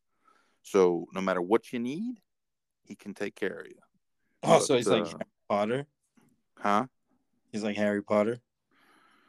I never saw Harry Potter, so I don't really know. God, man, what are you doing? I don't, I don't really know much about uh, Harry Potter. Oh, that hurts. I never saw a single Harry Potter. No wonder you, know, don't get half of my jokes. I, I, I didn't like the. I understand that now. Hey, I, I'll be honest. I didn't like the looks of that guy, Harry Potter. Gave the side eye immediately. I just Guy with see his how glasses and his he, he just looked to me like head. a. He, he just didn't look like like he was a guy that I could get behind, you know. I feel you. He's a little sketchy. I mean, He's a wizard. I mean, come on, man.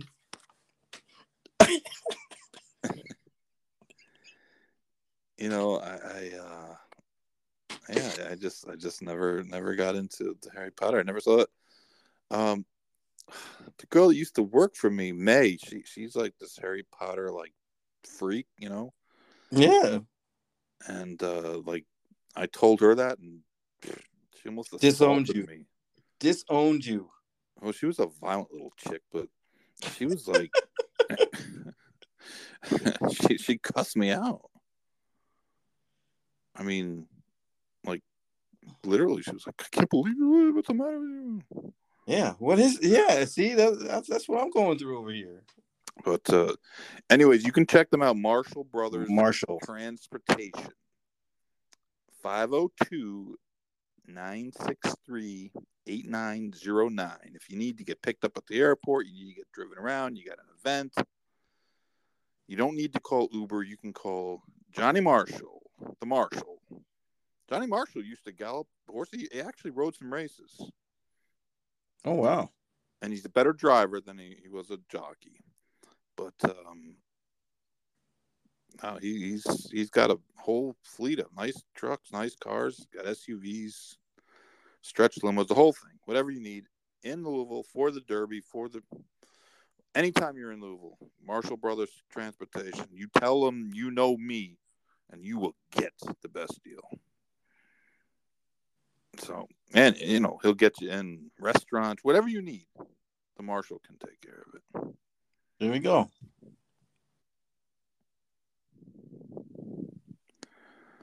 Um, and that's not a paid promotion, by the way. He's my man. That's man fifty grand.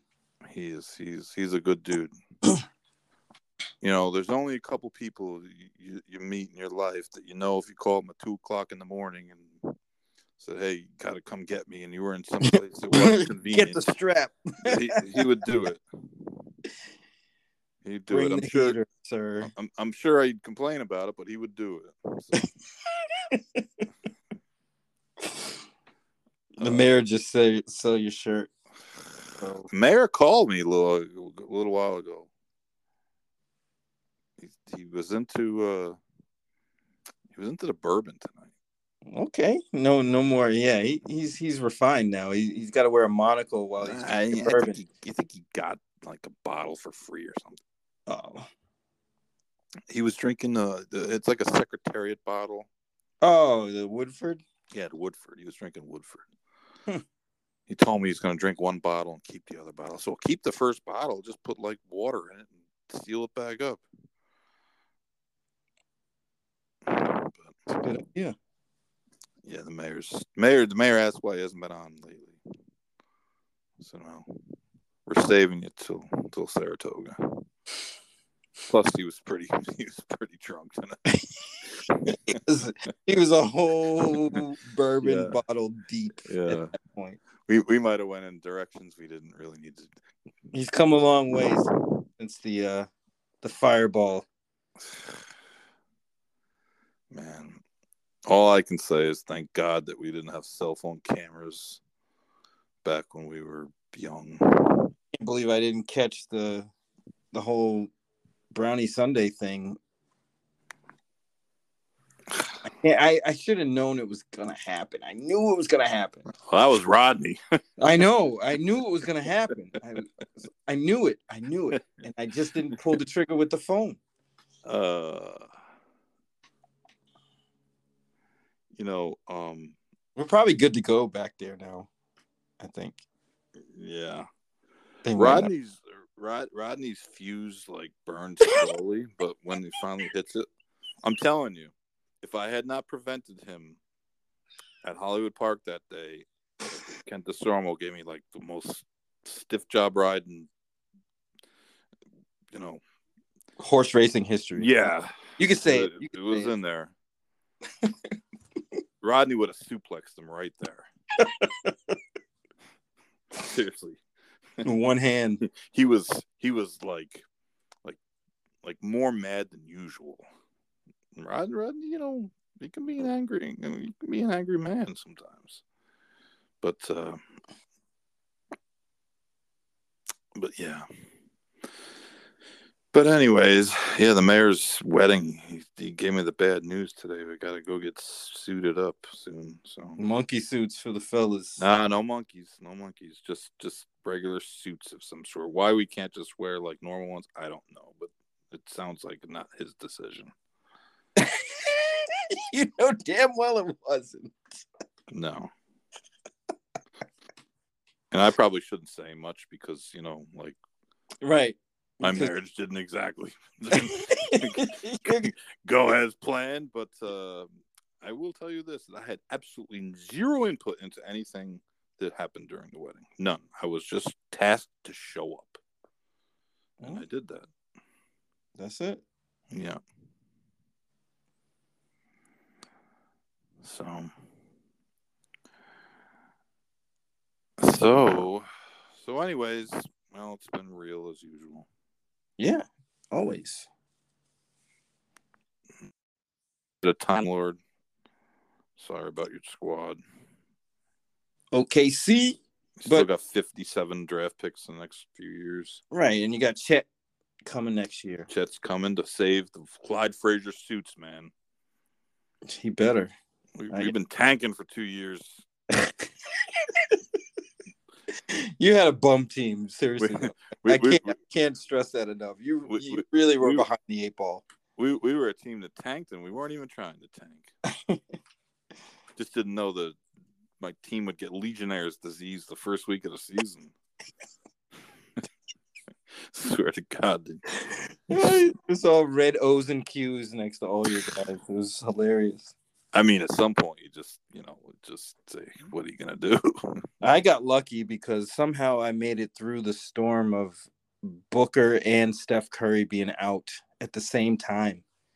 yeah, yeah, Like- that's true. But they did come back, though. They did. And they came back strong. So that, that propelled me into the championship game, which I lost badly.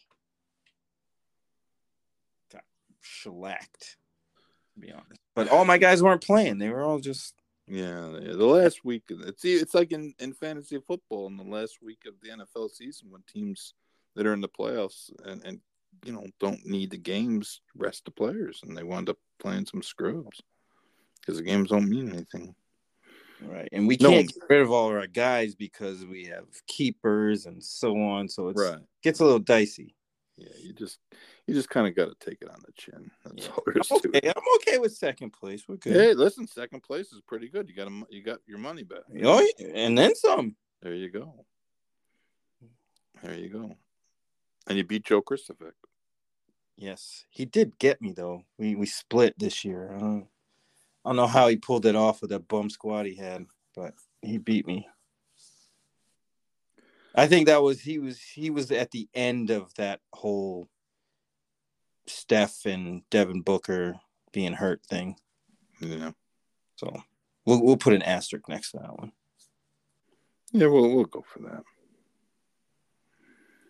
I'm sure no one cares about our league or our teams. They probably hate us right now, thinking that we may say something interesting at the end, but I mean, We don't. it's probably just not going to be coming. I'm going to the track tomorrow, harness track. Noise. Early? You going for the qualies? No, Babies? no. Skip the Brisket coming back? Skip the skip brisket? skip the early event. The, the brisket. I, I hope it's coming back for the summertime. For real. I'm not coming up there if we're not doing that. The brisket is the the barbecue last year was the, the food truck was, was great, man. Yeah. And and it wasn't like the the on the other side of the road food trucks that they send they set up there. The twenty dollar gyros. And it I'll was, tell you what. I think a hamburger was like six bucks. I, I the best hamburger I ever ate, or the second best hamburger I ever ate was last year at Saratoga.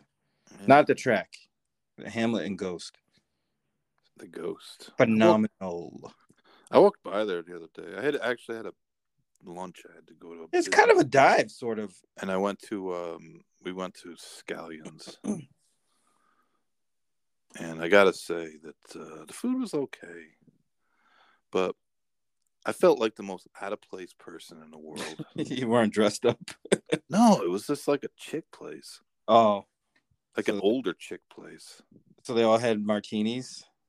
It was just like weird. I don't know. I get this very strange vibe. Like, Like you were supposed to be wearing a monocle and a top hat.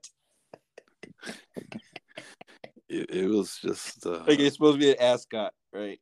One of those kind of deals. I mean, no, no offense to the place, but it's not going to make my top twenty-five things to do in Saratoga list. It's no, Yo, that there, there's, there's people dying to get on that it's list. got, it's got, it's got no shot.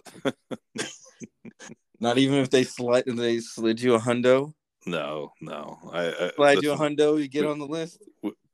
We can be bought, but the price is going to be a lot higher than that. I mean, that one place that's Hey, on a there- hundred barely gets you anything to eat downtown Saratoga these days. That's true. Unless you're going for the uh the Spears special chicken sandwich. Yeah, they- which they got rid of. they get rid of the whole place. Peabody's, no more Peabody's. That's why they got rid of the man sandwich. You got to go. Dave Spears chicken cutlet. You can't stick around. Yeah.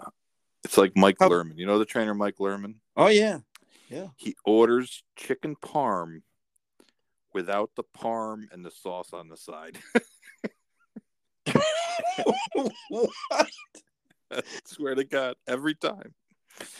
I said, he'll have the chicken parm minus the parm and the sauce. So he just wants a fried chicken So patty, why don't you just why don't you just order a chicken, chicken with sauce on the side.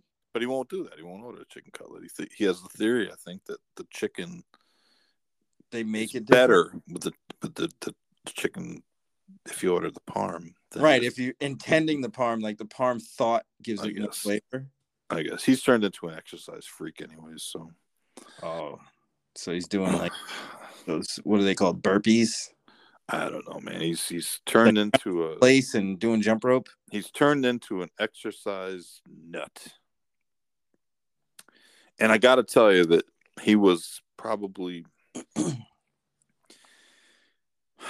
he was probably the rich strike of people that might become like infatuated by exercise. And he's my friend for like 30 years. And it's actually a good thing. I'm not criticizing anyone who, who you know, exercises. So I can barely get past like 1800 steps a day. But um, yeah, but that is a odd an odd occurrence that he does order chicken parm minus the parm with the sauce on the side. See, now I'm gonna have to try that. See- See how well it's received.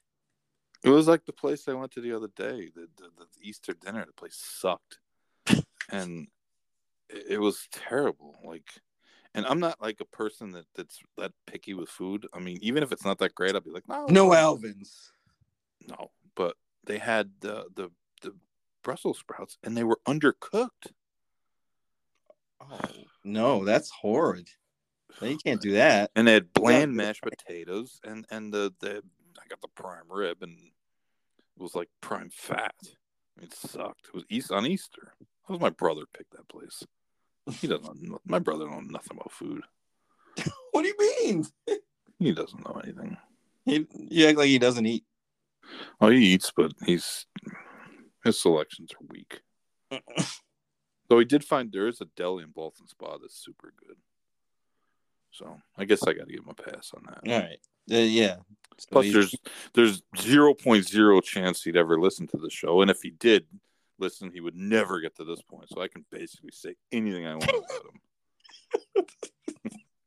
My dad's all happy because Indiana Grand or Hoo- Hoosier Indian, whatever the hell. Hoosier. What did I call that place now? Uh, It changed like name three times in one year, Indianapolis. right? It was Hoosier went to No, it was Hoosier. Horseshoe. always Hoosier. It was it was right. uh, It was Indiana Hoosier, it was Grand. Indiana Grand, Yeah. then Now, now it's Horseshoe Indianapolis. Horseshoe, Indiana. Yeah. Yeah, my dad's all happy because he likes that track. Finger Lake's coming back. I know the lakes will be back. Yeah. He'll Oh be- man, he's gonna be in heaven during the week, bro. he'll be back. He was bitter the other day. He, he bet some horse and and uh, got beat a nose and Mm. he wasn't. Oh, He wasn't. got soured after that. He didn't want to Yeah, play after that. he wasn't. He wasn't having it. It was. It was. he was just done. He was just shaking his head.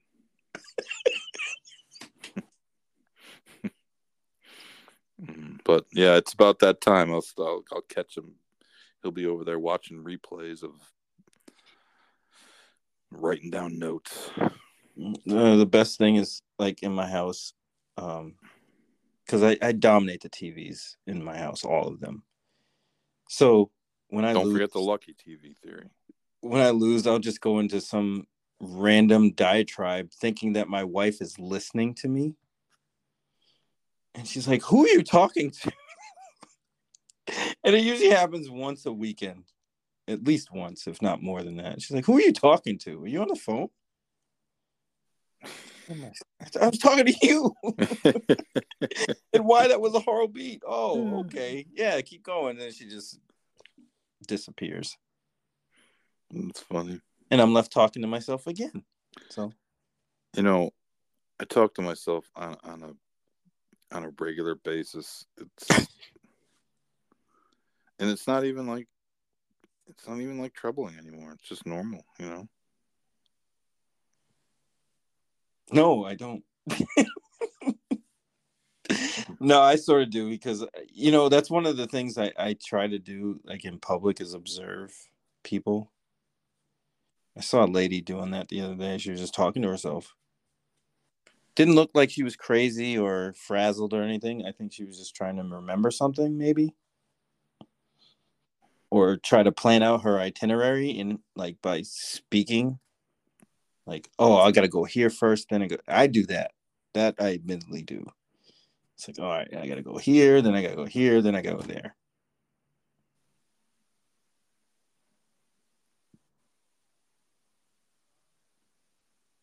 See, talk to myself right now. Mm-hmm. it's same reaction. That's why, I like. That's why I'm always on Twitter. Mm. You You know, know, like you to know, listen to me sometimes. Hey, I, I, I hate, I hate to like, I hate to inject this like, you know, actual horse racing talk at this late of a date uh, in the show, but you know, the Preakness might actually be a better race this year than than normal because I think there's a lot of pretty good horses that are better than right, that some just of the didn't get got in. That didn't get into the race. You know, I was just thinking about that today because that horse um, that won the Lexington, I actually that first mission looked good. Yeah. So I mean that that that's a live contender. There's going to be instant I mean, coffee. it was I'm it was assuming pretty- he's going into Preakness. Uh, it was known that was a prep for Arabian Knight for the. I mean, the Japanese horse that's not in Mandarin Hero, he said he's like going to do a rich strike and wait till the last minute. I mean, if he's there, he might as well stay two more weeks and run the Preakness, right? I mean, they wouldn't not run him in. in the, would they skip the Preakness? They would, I would assume that they would run in the Preakness and then go back. Right. I mean, why stay another month if you're not going to run? Um, Skinner, I think. I don't think. I don't know. I mean, who knows? Maybe they'll get in. Jace's Road. Yeah, Jace's Road should run seven A's. He's he's not a mile three sixteenths horse. Cyclone. He should run seven A's too. He really should. He, he should be in the Pat Day mile. Horse's best race by far was the mile race. Why isn't he out running a mile? He has no chance to win the Derby. Zero. I shouldn't say zero, but almost zero. Because if like a horse went right in the first turn and wiped out like 17 of them, then he might be able to win. But I mean, Jace Road to me looks like a sprinter. I, I, just don't understand why anyone would run a horse like that in, in a race. He just doesn't look like he's got any chance. But Yeah. but no, there's, there's there's quite a few, you know, really better than normal type horses that that um put it this way, there's not a lot of Derby prep winners that run in the Preakness. Most of them are running in the in the Kentucky Derby, and then that you know knocks them out. right most most of them don't don't wheel back, except you know the occasional horse here or there in the winter, but you're gonna probably have quite a few this year. So so anyways, anyways that was it. But uh I gotta I gotta I gotta going in circles digest look at the Kentucky Derby an early look at the field. Okay. Put that out in a day or so. That's what's up. sometimes it's confusing when I when, when we do the show and we put the download out and then I put like um some written thing out the same day because people get confused. They think it's the same thing. But uh but anyways, thank you to everyone, everyone who's downloaded and listened to the show. Yeah. We were looking at the analytics the other day, and uh, and it doesn't even count some of the um, some of the podcast outlets just don't do a good job of keeping track or reporting it. So um, there's been a lot, and we do appreciate it. Like we- Yeah, absolutely. seriously, we really do appreciate you listening. I, I never thought that when I started this that anybody would listen at all. Uh, but no, it's uh, it's been good, and um, a lot of people subscribe to the to the newsletter, man. Like a lot, a lot more than a lot more than I expected, and we get a lot more hits than we ever do. We get a lot of feedback, and and that's kind of why we did it. You know, like Mhm. people need to have to talk about the issues and it's good to at least have, have some outlet to, to discuss them and We got Steve Crist. That's all that matters. that's right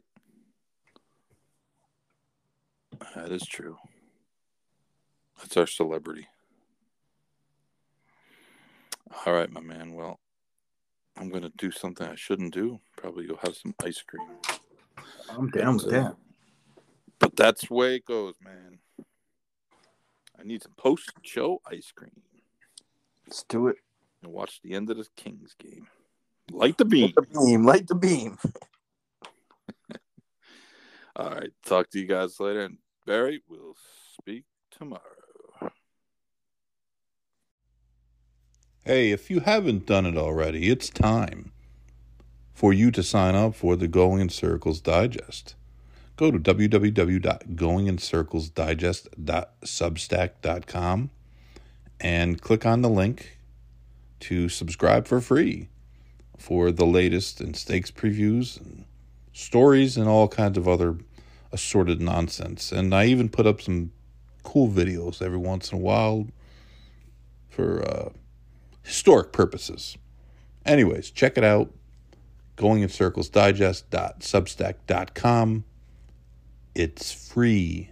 It should be for you.